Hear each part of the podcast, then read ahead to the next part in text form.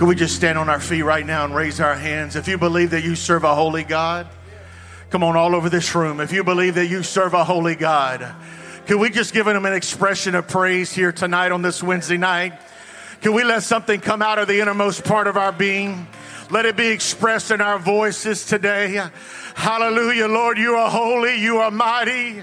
You are wondrous, oh God. There is none like you, Lord Jesus. We thank you, O Lord. We thank you, Lord. We thank you, Lord. We thank you for your presence. We thank you for your presence. Hallelujah.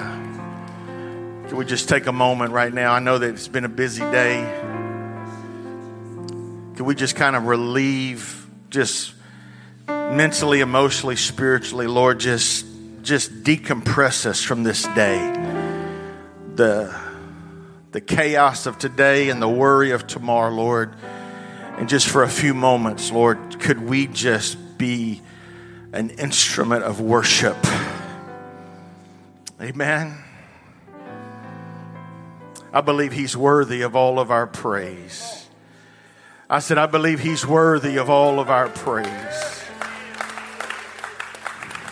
There's none like Him. He sets upon His his throne room is the heavens, the earth is his footstool. John said, When I saw him on the Isle of Patmos, I fell at his feet as dead. I wonder if we could get a glimpse of the glory of that God tonight. Ah, I believe he's in this room right now. Hallelujah. Come on, one more time. Just let's let's raise our hands all our hands as raised today is an act of surrender. Lord, we surrender to you. We thank you for your presence. We thank you for your power. We thank you. We thank you, Lord, that you have called us to be sons and daughters, that there is none like you. In Jesus' name. Amen. Do you feel that? I don't want us to take that for granted. You feel that peace?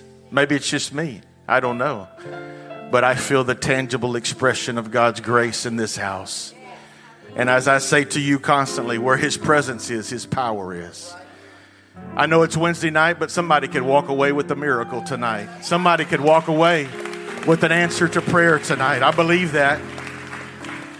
As you turn your Bibles to Matthew chapter 1, my name is David Grigsby. If I have not met you, I would love to meet you.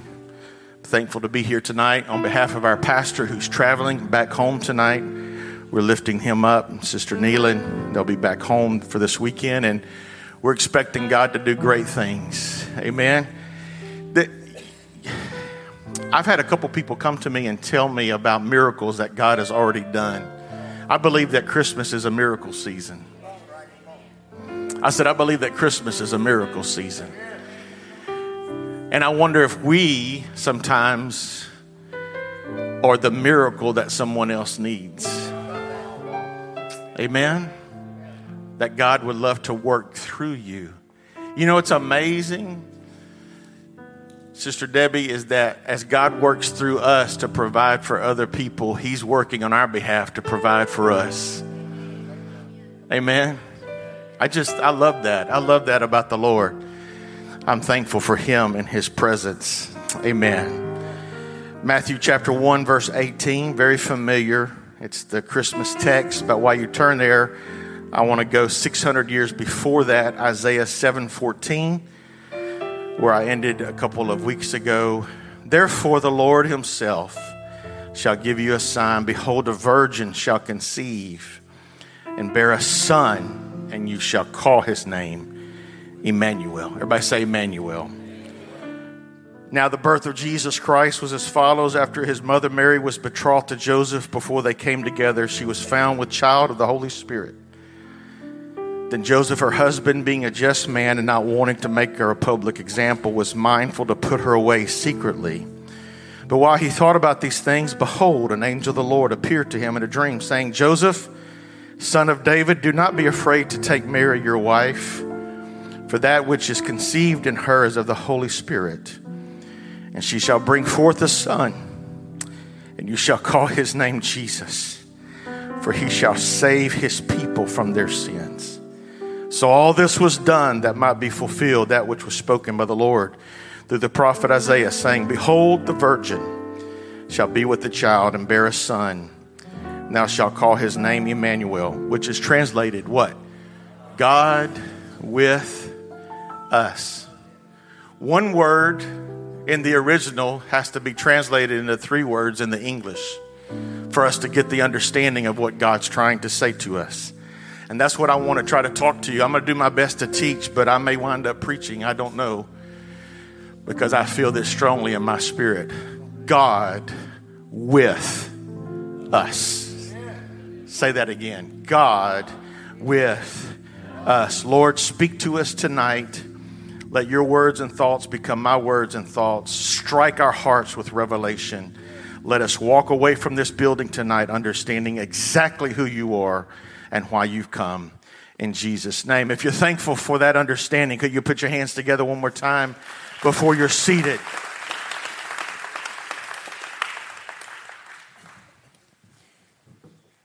Over 2,000 years ago, Emmanuel came wrapped in the frailty of our humanity, prophetic promises fulfilled.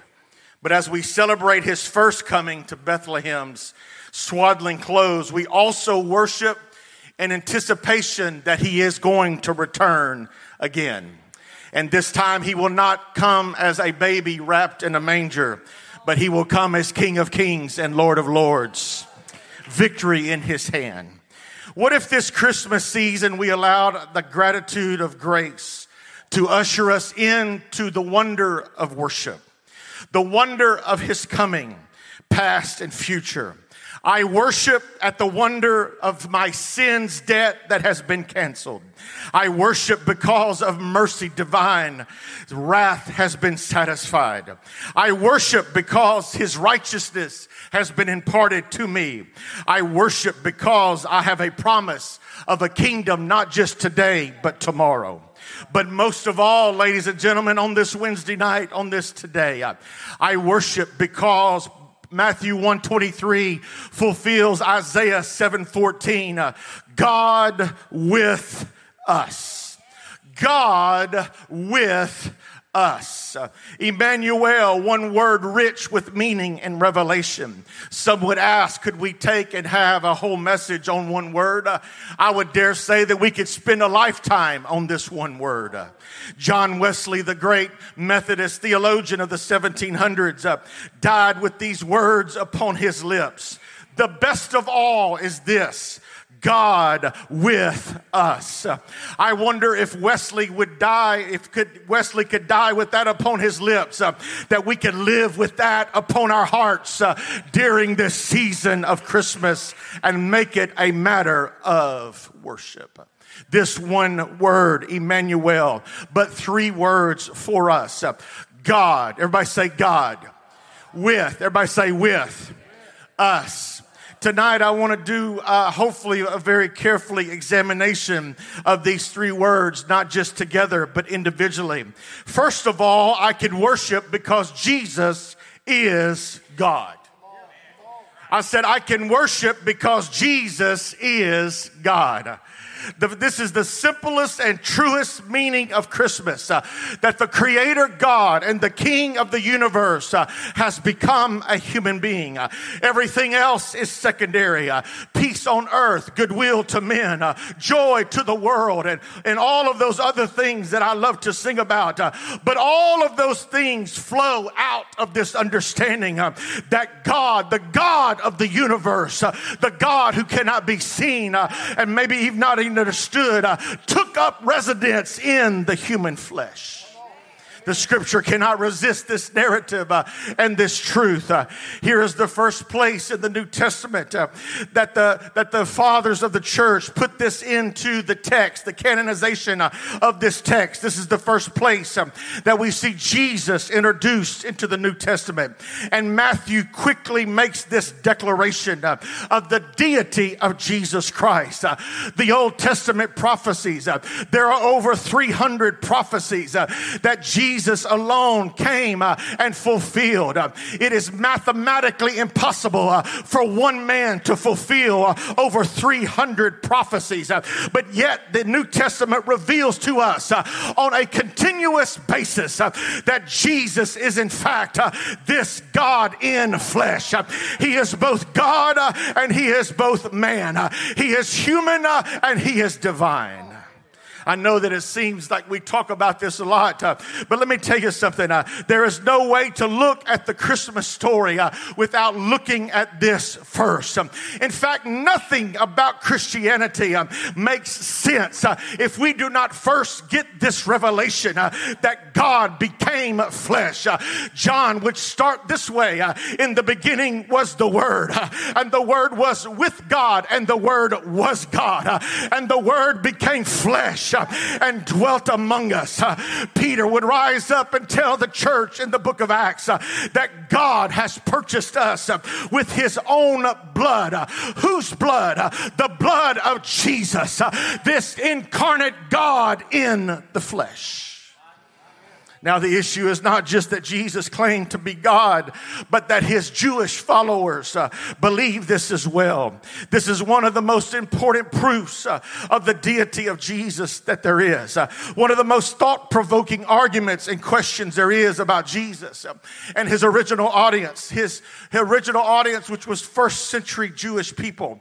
Why did they chose uh, to follow him and to worship him and even to die for him? Uh, why would this be a why would this be important uh, and why would this be a problem? Uh, any historian of Jewish religion would understand uh, that the last people in the entire world uh, that would ever believe in a human being who could become God would be the first century Jews. Um, there are religions around them, Eastern religions, that the concept of God and human flesh was not uncommon.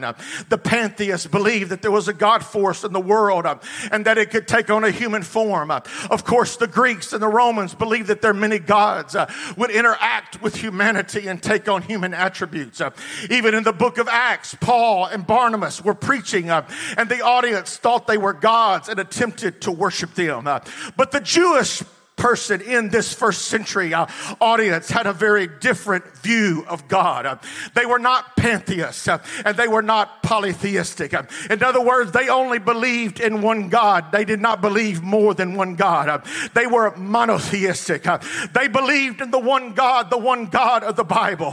and at that time, all they had was the Old Testament scripture. and the God of the Bible was the uncreated creator. he had no beginning and he had no ending. He was infinitely transcending the entire universe. Uh, so the first century Jewish audience uh, would be the very last people uh, that God would come to in human flesh. What would lead these people to worship Him and to believe in Him as God? Not only that, these are people who are living with Jesus, many of them on a daily basis. if I was going to convince somebody that I was God, I would definitely not start with my family. It's kind of hard to fool the people that you live with on an everyday basis that you're a perfect human being. What could have made many of these people believe that Jesus was God? The answer is that they must have seen a perfected glory uh, that would come along with these claims. Uh, they must have seen a transcended personal greatness uh, that matched the claims that this man was making. They must have seen that truth and love was combined. They must have seen something powerful yet tender about this man, Jesus. All of this they saw and they begin to realize that they were looking at the face of something greater uh, than just a human being in the face of Jesus. Uh, they had to reckon their facts with their theology. Uh, this man was more than just a great man. Uh, this man was more than just a great prophet uh, or a great teacher. this Nazarene had shown up and he began to cast out demons. that means he had all authority over the spirit world. he stopped funerals and raised up the dead. That means he had all authority over life and death. He stepped out into the bow of a ship and said, Peace be still. And the waves laid down and the wind ceased. That means he had all control over creation. He took mud and made eyeballs. He cleared leprosy and he turned water into wine. He must be who he says he is. There must be something more to this man, Jesus. Either that or he is a good liar or he's crazy. But as incredible as this claim is, he must be God with us.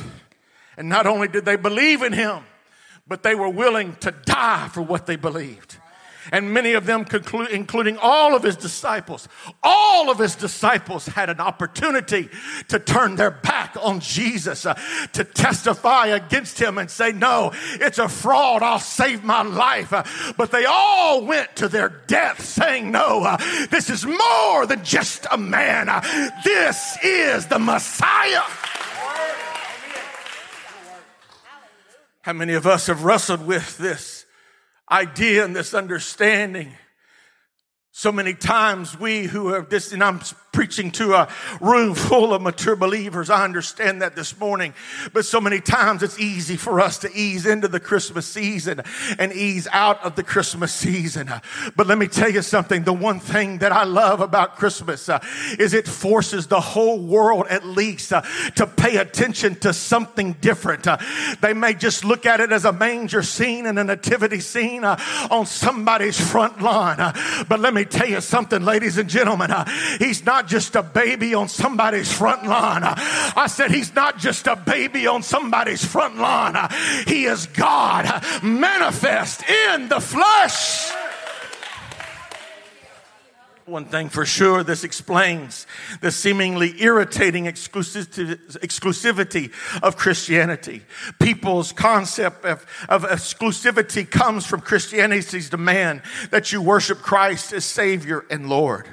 Either Jesus is who he says he is, or as C.S. Lewis says, he's either a lunatic or a liar or Lord. But if he is Lord, he cannot not be worshiped. But it's, it's Christmas that defines this seemingly exclusivity. Every other religion says that our founder is a good teacher. Morality and goodness is enough to reach God, they say. If you listen to the great teacher and live that way, you can find God. Morality and goodness is enough. Essentially, they're all saying the same thing.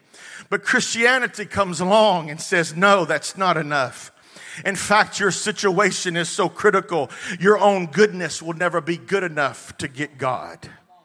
Your situation is so critical that God had to come in human form and die for you. And you either put your hope into that understanding uh, or you will die in your sins.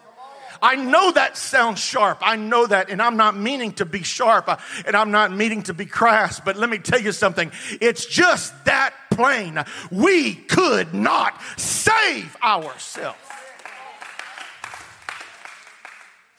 It sounds like it's exclusive. It sounds like it's narrow mindedness, but no, it's actually not. It's just radically, a radically different diagnosis of the problem. Suppose you were sick and you'd gone to several doctors and they said, All you need to do is rest and drink lots of fluids and everything will be fine. And another doctor comes along and says, Hold on, there's something more serious here. In fact, these other doctors are wrong and you have, you are terminal unless you take this particular medicine. What would you say? Well, I don't want to hear that because that's narrow minded. Actually, it's being narrow minded if you believe that all of these other doctors are not wrong. But most people wouldn't say that. If they knew that there was a chance that their life hung in the balance, most of us would say, You're either right or you're wrong, but I probably should find out if you're right. Every other religion says that morality and goodness is enough. But Christianity says, no, it's not enough. In other words, your situation is too critical. Haven't you lived long enough to see that all in all of your goodness, your best is still not good enough when it comes to saving yourself. Wouldn't you and I rather rest in the Jesus's perfected work of redemption on the cross? The cure that you and I need is much more radical than we think. We don't just need teaching or a good teacher or a good philosopher or a good prophet. No, we need the God of the universe who would say, I will come and I will enter into the human race because your sin needs a Savior. This is why living for Him demands our complete and total allegiance to Him. If Christmas is right, then everything else about Christianity makes sense. The miracles, the claims, the need, not just for good works, but complete re- allegiance to Jesus. But if Christmas is wrong, everything about Christianity falls apart. But the truth about Christmas swings on this hinge God with us. Not only is Jesus God, but God is with. Everybody say with. He has put himself in a form, and I know this is not good English, but it's a good theology. He has put himself in a form of withness. What do you mean by that, David? In other words, God has come alongside of us. That's literally the meaning of Jesus, the name of Jesus, which is the Greek equivalent to the Hebrew name, Jehoshua. In other words, the Lord has come alongside to help. The Lord has come alongside to save. You see, there is a difference between having a general experience of God and being with God. See, you can know a lot about God and not have an experience with God. I'm amazed at great theologians, people who I utmostly have great respect for, read their books, listen to their lectures, but will still tell you that the days of the miraculous are over. Ladies and gentlemen, that is not the truth. I said, that is not the truth. I want you to hear me on this Wednesday night. Uh, if God came down and He is with us, uh, and now we know He's living on the inside of us uh, through the power of the Holy Ghost, then the same God of the Old Testament and the New Testament is the same God that we serve today. See, you can know about God and not have an experience with God. I know a lot of people that quote unquote give their lives to the Lord and make a confession of faith, but they still have never had an experience with God. Let me tell you something. Uh, there's been days in my life uh, when I've literally come to myself uh, drunk in the Holy Ghost, knowing that I've been in the presence of Almighty God. There's been days in my life when I'm at the end of my rope, wanting to throw in the towel in the presence of Almighty God. God will step into that space and that room and remind me that I'm a child of God, that He's paid the price for my salvation. That's the experience that I'm talking about. I said, that's the experience that I'm talking about. I still believe uh, that that same God uh, that stood on the precipice uh, of nothing in the beginning of Genesis and said, let there be, can stand in the middle of your nothing and speak, let there be into your life and creation and power and glory will come forth. God has come alongside to help us. Why? Because we could not help ourselves. I know that we want to help ourselves. In Texas, we have a saying pull yourself up by your bootstraps, right? And we want to do that in our relationship with God. But let me tell you something, ladies and gentlemen. We were in a place of lostness that we couldn't even find our way out. You didn't find God, God found you. I said, You didn't find God, God found you. You were in a place where you couldn't even see and understand that there was a God. But grace sent its light into the darkness of your sin filled life and said, I paid the price for your salvation. I paid the price for your deliverance. I paid the price for your addiction to be broken. I paid the price for the restoration of your family and your health and your finances. Why? All because God is what? With us. Are you hearing me?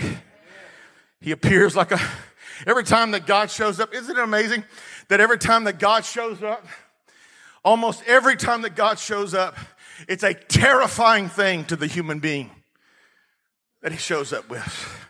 He appears like a whirlwind, a tornado to Job, a smoking furnace moving through the air to Abraham.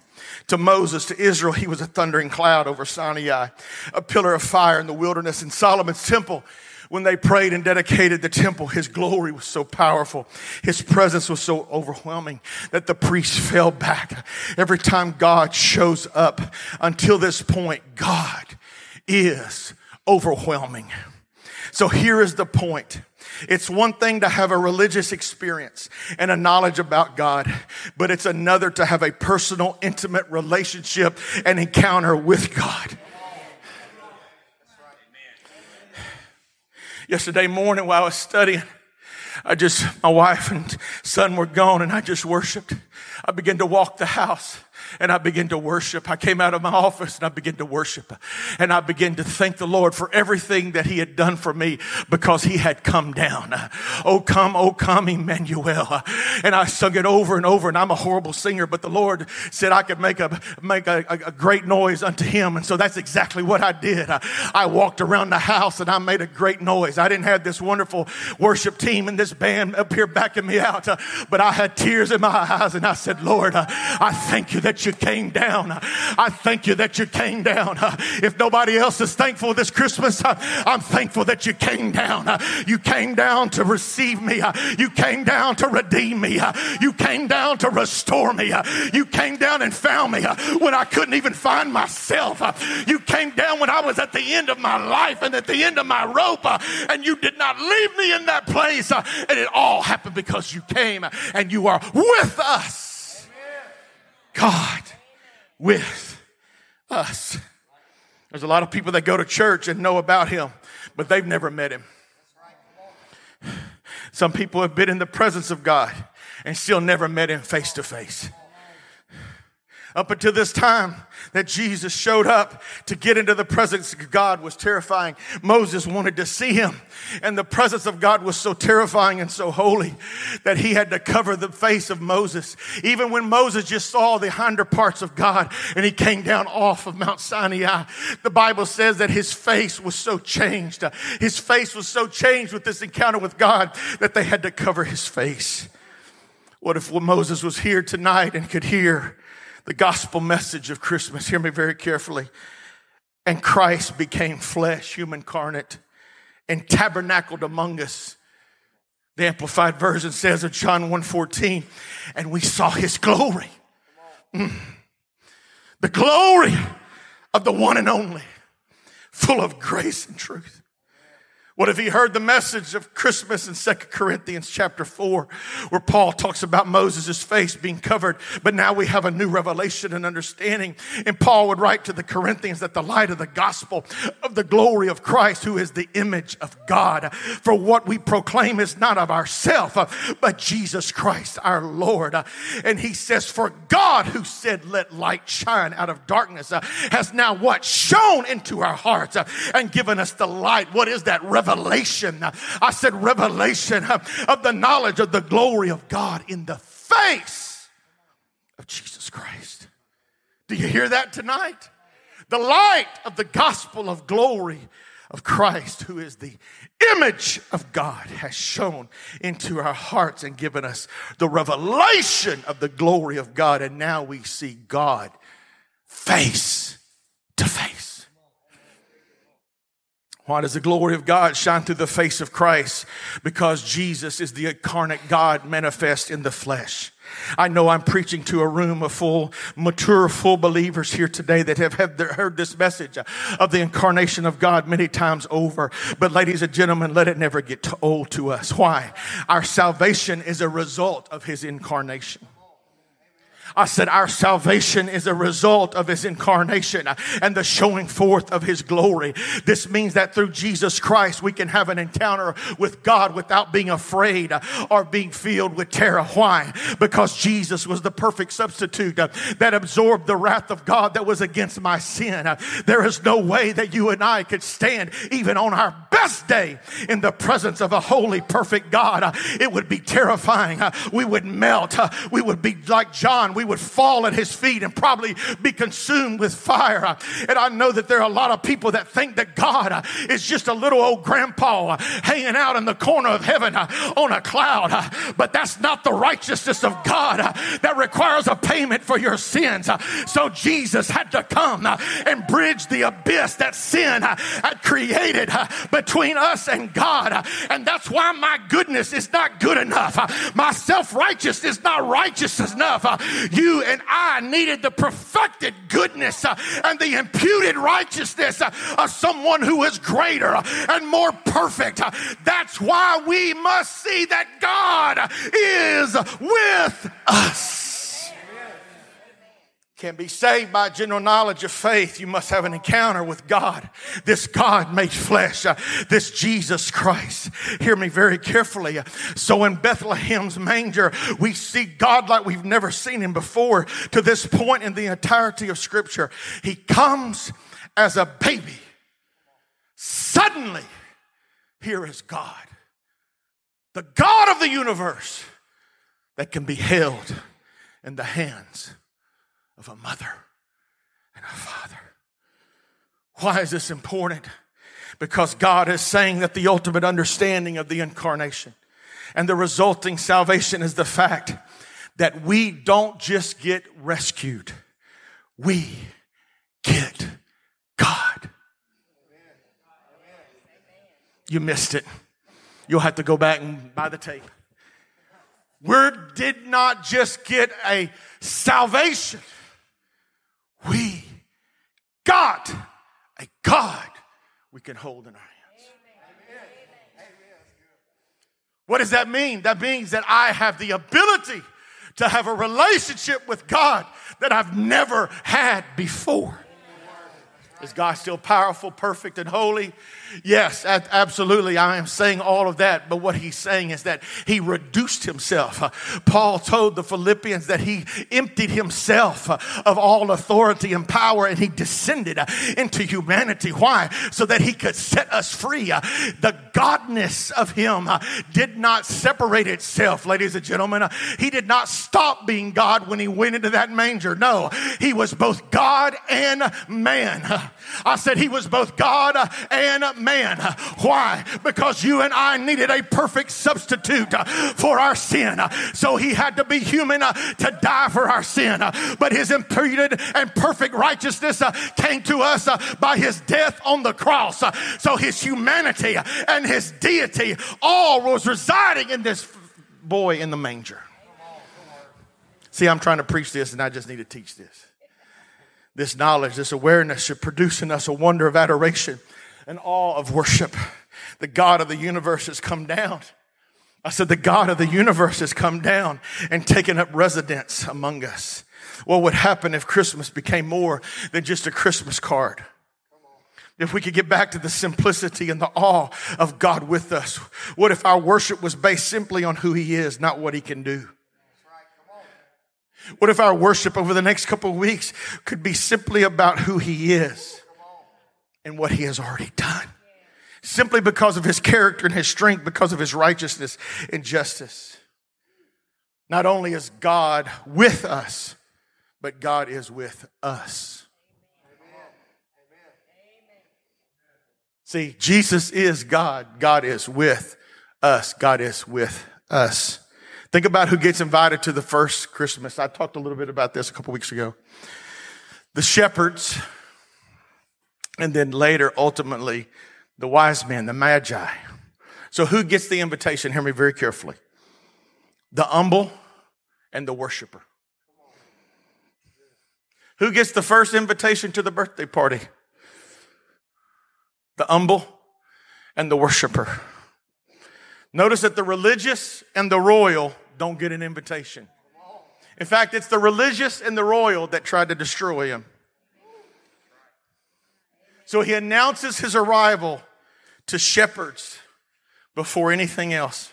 I find it interesting. I cannot prove this, so I'm going to step away from this, but I find it interesting that some scholars say that our view of the shepherds at Bethlehem are not correct.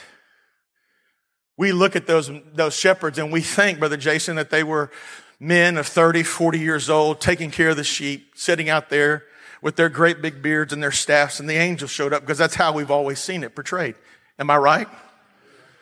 History tells us, extra biblical history, not Bible history, but extra biblical scholar history tells us that actually the old men were not immediately watching over the sheep, but teenage girls were there.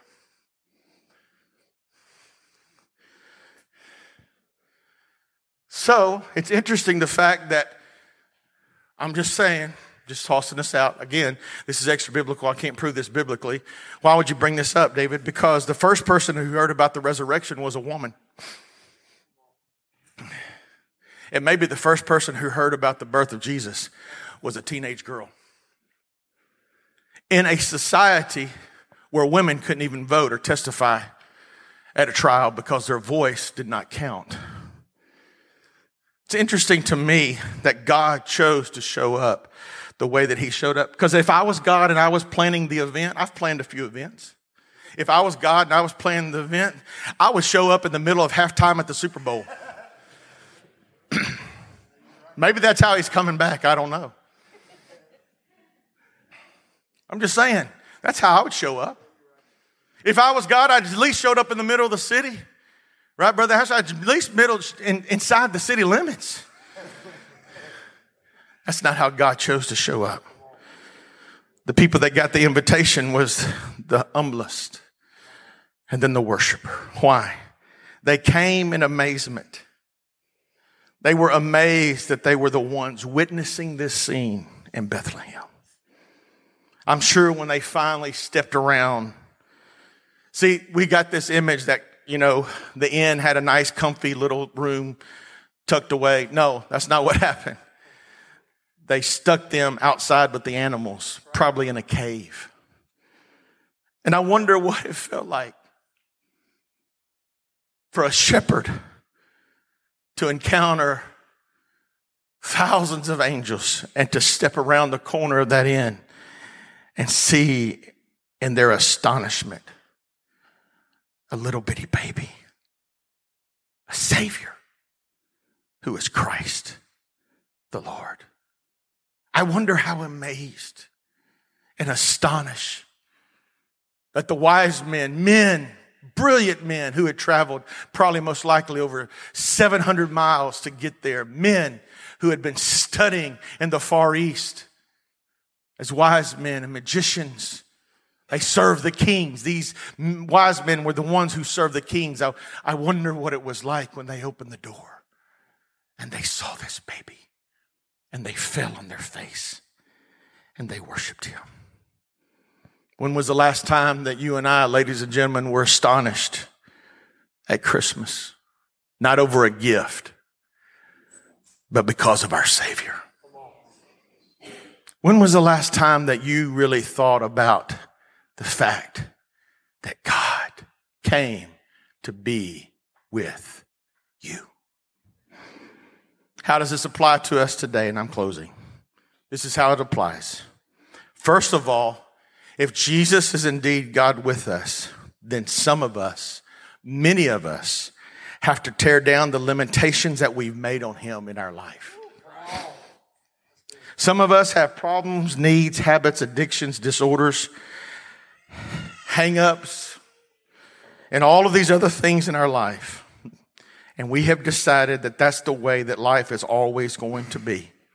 If He is the one who indeed spoke the universe into existence, spoke this earth into formation with just His voice, do you think that whatever is overwhelming you right now in your life is too big for Him? See, we have to get rid of this cynicism we have this cynicism of faith in our life. It's like a low grade fever. And we wonder, God, can you do it for me? I really don't think. I've heard stories. I've seen you do a couple things, but this thing that is so overwhelming to me, I, I just don't know if you'll ever do it. You got to take that thinking and put it at the foot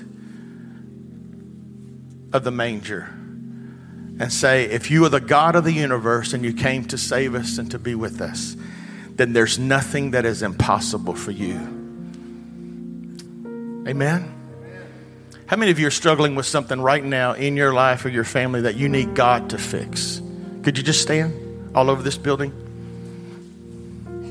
Everybody stand. I'm done. You'll make it to McDonald's by 8 o'clock. Praise God. How many of you facing something right now that you need God to move in? Only God can move in. we have to strip away our expectation, our mindset, our wrong thinking about God. This God of the universe, think about it. Did he cease to be, be God? No, he did not cease to be God. But he came. He came that he could be with us, and he is for us. Secondly, Christmas if this is this story is true, then Christmas is about more than getting gifts. It's about getting closer to God. I want to encourage you of the next couple weeks. If you already haven't done it, I want to encourage you take time out every day and spend time with the Lord and dwell spiritually. Don't check your bank statement, don't check your credit card statement. I'm talking about dwelling spiritually deeply on the fact that Jesus has come to us. Take time, do a devotion. Parents, do worship with your children. A lot of churches in traditional settings, in my fam- in, in, in, even in my personal family, my, me and my wife, people still practice the idea of Advent, that's an old term. A lot of people don't understand that. That just literally means anticipation. What does that mean? That means I'm worshiping for the fact that He came the first time and I stand in anticipation that He's soon to return the second time. And during that season of Advent, four weeks leading up to Christmas, it's a worshipful reminder of God with us. So Christmas has to be more than just gifts and trees and Christmas carols. I love all of that. I'm, I'm a Christmas fanatic. I promise you. I'm all in. I promise you. I've got a Santa hat. I'm all in. I'm ready. Okay? But that's not all of it. That's not even hardly any of it. What I preach to you tonight is it God with us.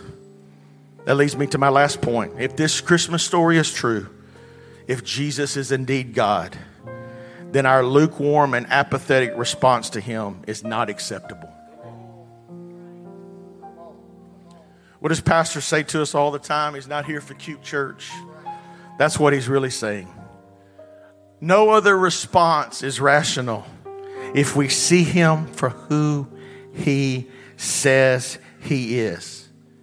One of my favorite authors and theologians and pastors says this, and I'm going to paraphrase it to one statement.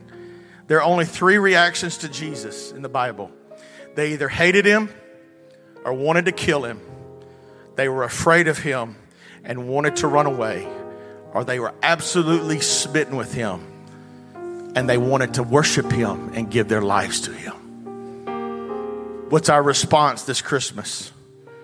If we're going to have a deep relationship with God, we've got to see Him as God with us. I believe that the fact that God is with us that means that God is still in the miracle working business. How many of you need an answer to prayer right now during the Christmas season? Could you just take two minutes and step out around the front of this building? We're going to pray for you.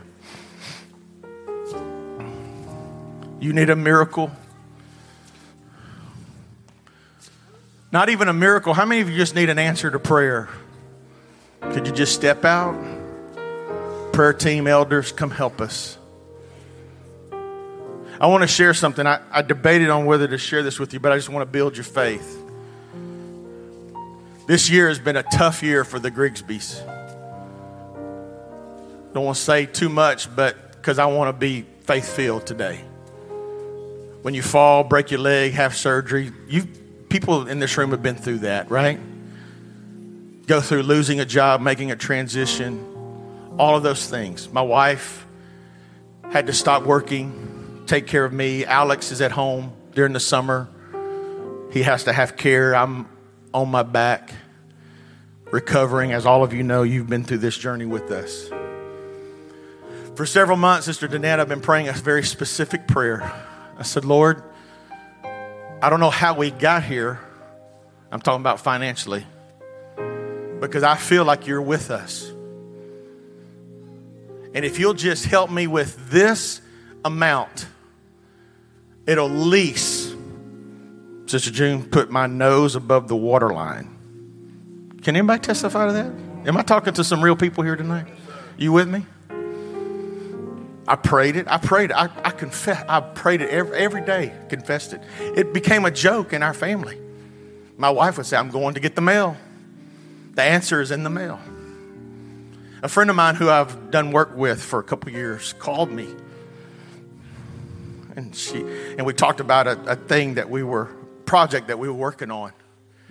And she said, "By the way," she says, "Why haven't you charged me such and such for this amount of months?" And I said, Because we're friends. I'm not going to charge you that. She said, Is this what you did? And this is all the work that you did for this? And I said, Yes, ma'am, it is. And she said, You know what I want you to do? I want you to go all the way back to April, and I want you to re invoice me every single month and turn it in. And this month, I want you to invoice me correctly and turn it in. I started doing the math in my head. Praise God. At Christmas time, hallelujah. Come on, somebody. Am I, am I talking to some real people got some real problems? I'm trying to build your faith here. My wife, I'm, I'm on the speakerphone. My wife's on the other side of the room. She's weeping because she's already done the math. And to the penny that I've been praying for. Come on, somebody. I said, to the penny that I've been praying for. She said, Turn it in, and I'm sending it on. Invoice me for the whole, from all the way from April to December. And to the penny that I had prayed for, Sister Danette, that's what I went to that office and I picked up. I'm going to tell you something. I still believe that God is with us.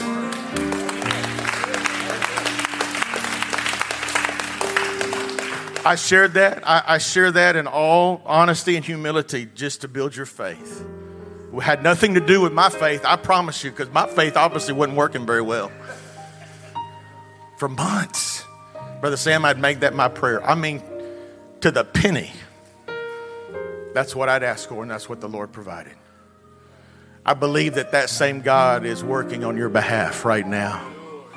Could you just reach over, put your hand on somebody's shoulder that's standing next to you? Could we believe that in this season, the God of the universe that is with us is going to show up and be so miraculous? We've got about 15 days to the end of the month, to the end of this year. I wonder if we could believe. Pastor's already preached to us about restoration. God is restoring. I believe that God's already doing it. He's restoring finances. He's restoring families. He's restoring health. He's moving in our community. Come on, let's pray for somebody right now. Pray for them like you want them to pray for you for your miracle. Lord, we release it right now. You are the God that is with us. You're the God that's come to fight for us. You're the God that's come to provide for us. Hallelujah.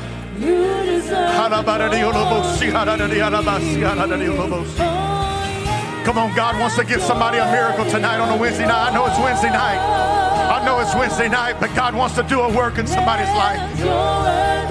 I thank you for answered prayer during Christmas of 2022, Lord. I thank you for answered prayer, Lord, before the end of this year, God. I thank you for children coming home. I thank you for marriages being fixed, oh Lord, and restored, God. I thank you, Lord, for finances being restored, God. I thank you for it, Lord.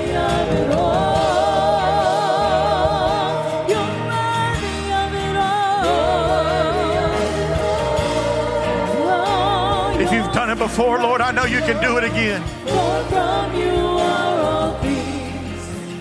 Is he worthy today of our praise? You're worthy of it all. Yes. Is he worthy today of our praise? On this Wednesday night, hallelujah.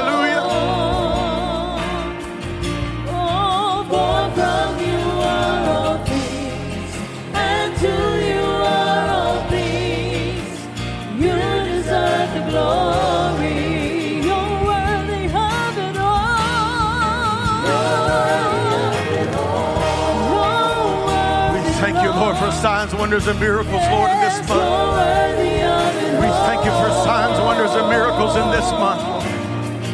Lord, for from you are all things, and to you are all things. You deserve the glory. Thank you, Lord. Our understanding of you is so limited. I just pray for the real, the reality. Past a Wednesday, past a Sunday, past a Tuesday prayer meeting, God, I just pray that the glory and the reality of what you've come to do would overwhelm us while we're at home, while we're driving, while we're at our jobs, Lord. Let us not look at a nativity scene the same again, but let us understand that you are indeed the God who has come to be with us. The God who has come to be with us. And since you've done that, you can do anything. Anything is possible with you. Anything is possible. Can you just say that right now? Anything is possible because of what you've already done and who you are. In Jesus' name. In Jesus' name. Amen. Invite somebody to come be with you Sunday. We're going to celebrate have a great time. We love you. Pastor and them will be back this weekend. Men, if you ordered and paid for a Manpower t shirt, you can pick it up in the South Foyer. Uh, they're out there with the table. You can pick that up tonight. We love you. We'll see you this weekend.